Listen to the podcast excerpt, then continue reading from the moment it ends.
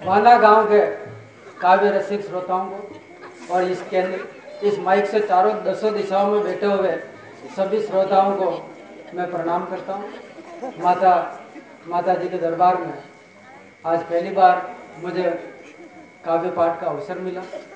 मैं मैं चित्तौड़ का रहने वाला हूँ और अमृतलाल चंगेरा मेरा नाम कुमावत हूँ और स्कूल में पढ़ाता हूँ माठ साहब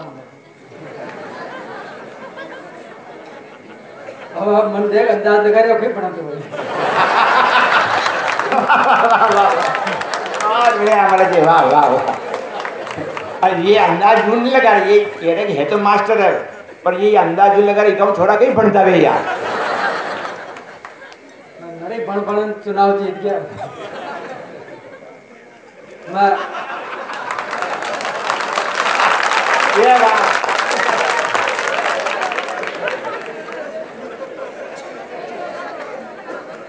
मैं छोटी छोटी रचना आपका बच में पेश करूँगा और आपने मेवाड़ी बोली में। तो मेवाड़ी बोली की कविता हमारी बहुत सरल है। अतः पण हज़ार आदमी है, हज़ार होने तो दो हज़ार के मज में आवे। जो हुण बना है, वही समझ में आ जाएगा इतनी सरल है पर वहाँ को मतलब यो कोने कविता इतनी सरल है। उनको भाव बहुत गहरो है। आप तक पहुँचाबा की मैं कोशिश करूँगा। और पहला कवि के रूप में मैंने अवसर मिलो, यो मारो परम सौभाग्य। बाकी आखिरी कवि के किस्मत में कहीं बचे ही कोना एक एक छोरो गंगू ही जाता रहे शान हाँ। तो आप सब मेरे वहाँ मत देखता घना ना कि मैंने देखो भी हँसी आओ मारो काम ही देखो आटी चाल को।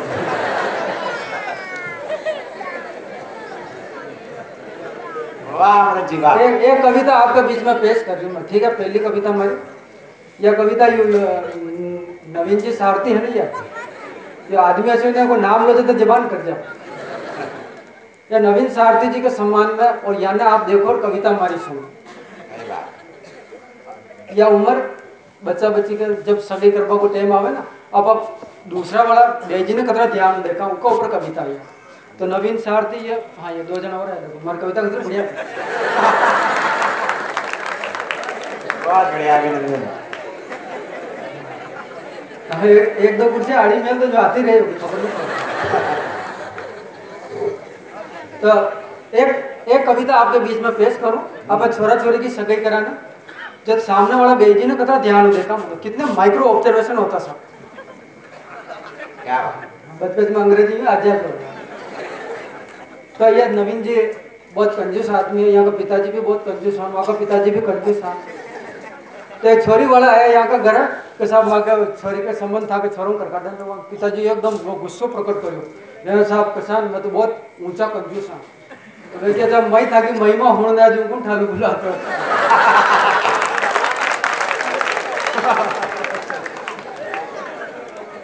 नर, नरी तना तनी की बात चली પછી लास्ट में कुल बात ये मुद्दा पर ठहर गई।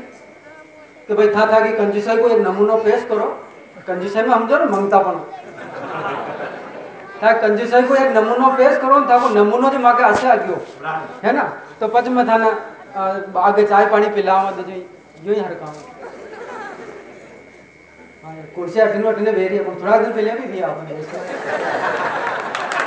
वाह वाह वाह वाह वाह वाह हमारे जी वाह वाह वाह बेटा वाह मैं हाँ तो जा यान मत देखो रोज ही देखो मन देखो। हाँ आइटम तो इधर है। हाँ कभी कविता देख वह छोरी का पिताजी जो है या छोरा का पापा ने अपने कंजूसई को एक नमूना दे रहे हैं कविता अभी शुरू हुई रही पहला दांत कड़े तो यूँ निकले कि एक छोरे का पिताजी कह रहे यहाँ यहाँ का पापा ने अभी यहाँ देखते रहे चलो तो एक कंजूस एक कंजूस महाकंजूस ने कहे हूँ मैं हड़िया आम को गठलियों भी दो दिन तक छूकू। वाह कि एक कंजूस महाकंजूस ने कहे हूँ मैं हड़िया आम को गठलियों भी दो दिन तक छूकू। अब मैंने यह बात बताओ मारी छोरी की सगाई थाका छोरों कर सकूँ? ठीक है पिताजी कही कि कविता पूरी बस। को महाकंजूस बोलियो ये छोरा गए और जनियो जी दन से एक टेम रोटी छावन वही रोज दूजा का घर खावे।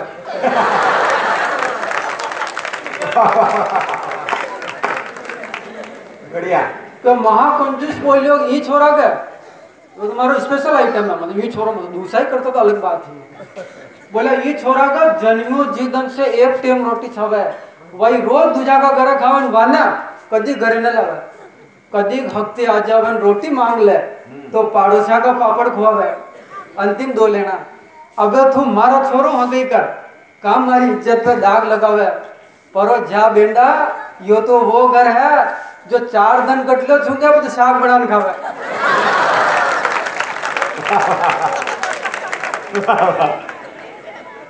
क्या अबे तू मारो छोरो हगे कर। काम मारी, इज़्ज़त पे दाग लगावे। परो जा बेंडा, यो तो वो घर है जो चार दिन कटले छूटिया कुछ साग बनाने खावे ये कविता पूरी हो गई। आपका मन केवल मैं ताली बजान और पाछू स्वागत करूँ। बहुत बढ़िया। हाँ। या पानी जो तो मनी पिला दो हाँ, पिला पिला दो है पानी है। ये पानी जोना चाहो। यादव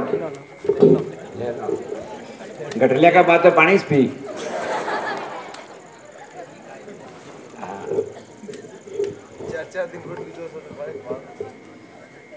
वैसे प्यास खास थी नहीं लेकिन जो असर पानी में होता वो किसी में नहीं होता। इस गाँव का पानी हमारे जहन में उतरे। और यहाँ की भक्ति और यहाँ का कुछ अच्छाइयाँ हमारे जीवन में आए।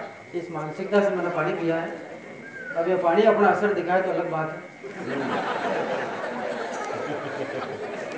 कविता पहले वाली पूरी लेकिन अब दूसरी चालू कर। रही हूँ ये कविता में ये कविता चार लेना की है? कब मैंने कही दो, अपने देश की दो मोटी मोटी समस्या अगर चार लेना में हल पे जावा है यूँ बढ़िया और कहीं बात कर सकते तो चार चार लेने छोटी सी रचना छोटा छोटा छोरा को आप ब्याह कर करना छोरा टीन डाल रहे यहाँ ब्याह में हमें तो फिर ब्याह हो जाएगी डापम पर हाँ तो छोटी सी रचना चार लेना की, जिसमें दो समस्या हल करने की कोशिश करी। छोटा छोटा बच्चा को ब्याह न करना चाहो, बड़ा हो जाओ जज करना चाहो ये कविता को मूल भाव है।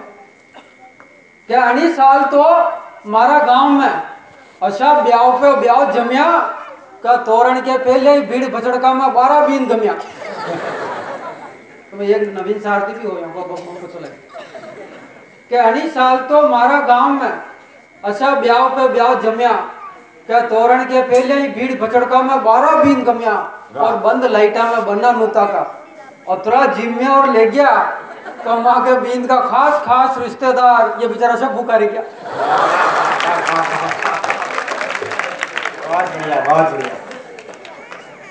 ये पाँच लाख ताली बजा रहे बहुत बड़ी बात है।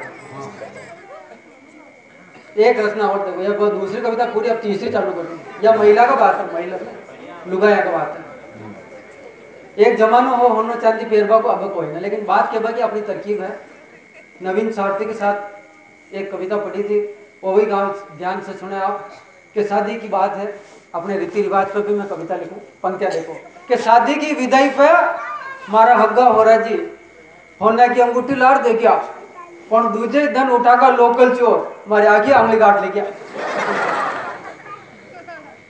छोटी मोटी चोरियाँ लोकल चोरी करे के शादी की विदाई पे मारा हग्गा हो रहा जी। होने की अंगूठी लार दे गया पर दूजे उठा का लोकल चोर मारी आखी आंगली काट ले गया तो मैं बोल लिया ओ ससुरा जी था कि छोरी भरी जवानी में रोवेली सुन लीजो और न रुवाणी वे होगन खान के वो कदी गला की चैन मत दीजो ये तीन छोटी छोटी रचना पूरी हुई अब एक मेरे मन की